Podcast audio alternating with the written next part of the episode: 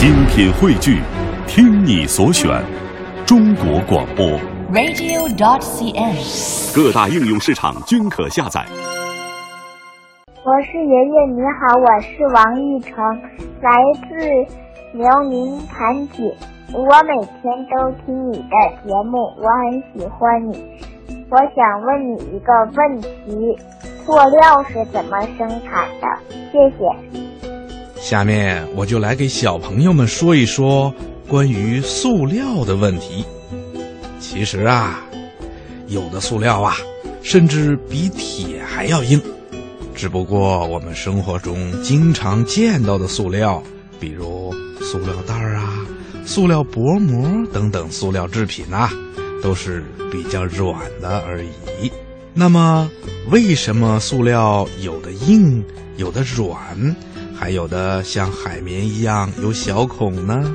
原来呀，在塑料这个大家庭里，各个成员脾气可都是不相同的。有的塑料像钢铁一样硬，有的塑料像橡皮一样软，还有的塑料啊像海绵一样有许多的小孔。甚至同一种塑料也有软、硬。多孔的分别，按照塑料受热时的性质来看，可以把塑料啊分成两大类，一类叫热固性塑料，这类塑料啊在最初受热的时候开始软化，具有一定的可塑性，也就是可以改变它的形状，但是随着加热的进行，塑料的分子。有线性结构，逐渐结合成很紧密的网状立体结构，因此就变成了牢固的硬性物质。塑料中的元老，也就是酚醛塑料和五彩缤纷的氨基塑料，都属于这一类的。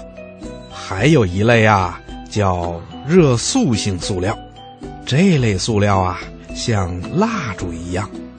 受热的时候会变软，冷却以后啊就会变硬。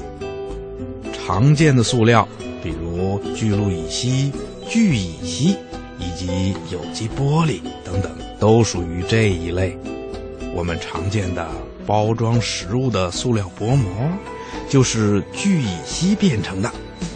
聚乙烯塑料的分子结构和石蜡非常的像。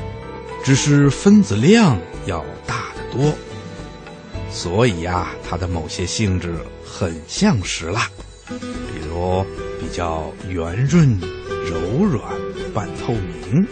不过呢，它却非常的坚韧，所以呀、它可以压成像玻璃纸一样薄而透明的东西，用它来做水壶啊、口杯呀、也不容易摔坏。聚氯乙烯的分子啊，是连接成链状的，它们彼此之间拉得很紧，使得分子不能够自由的活动，因此啊，比聚乙烯更坚硬，而且更脆。如果把一些高沸点的溶剂，比如增塑剂掺到聚氯乙烯中去，坚硬的聚氯乙烯呀、啊。就会变得柔软并且听话了，这样一来就可以用它做成可以折叠的塑料雨衣，以及有弹性的塑料鞋等等。小朋友们都知道，用水和面粉加入发酵粉，等到发酵以后啊，可以蒸出松软的馒头。同样的道理。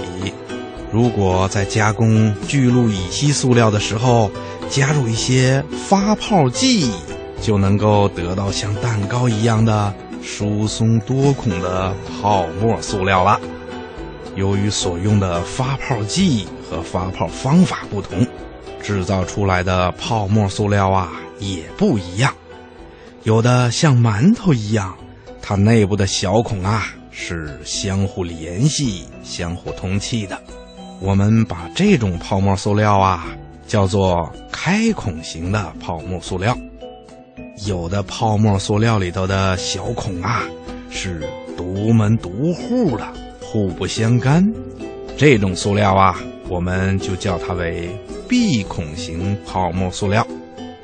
泡沫塑料的弹性非常的好，而且轻巧无比。用这种塑料来做浮船，要比软木还要轻，即使是受到了冲击，也不会沉下去。泡沫塑料的保温和隔热的本领啊，也非常的高，所以呀，人们可以用它来做建筑材料，也可以用它来代替棉絮，做成又轻又暖的冬衣。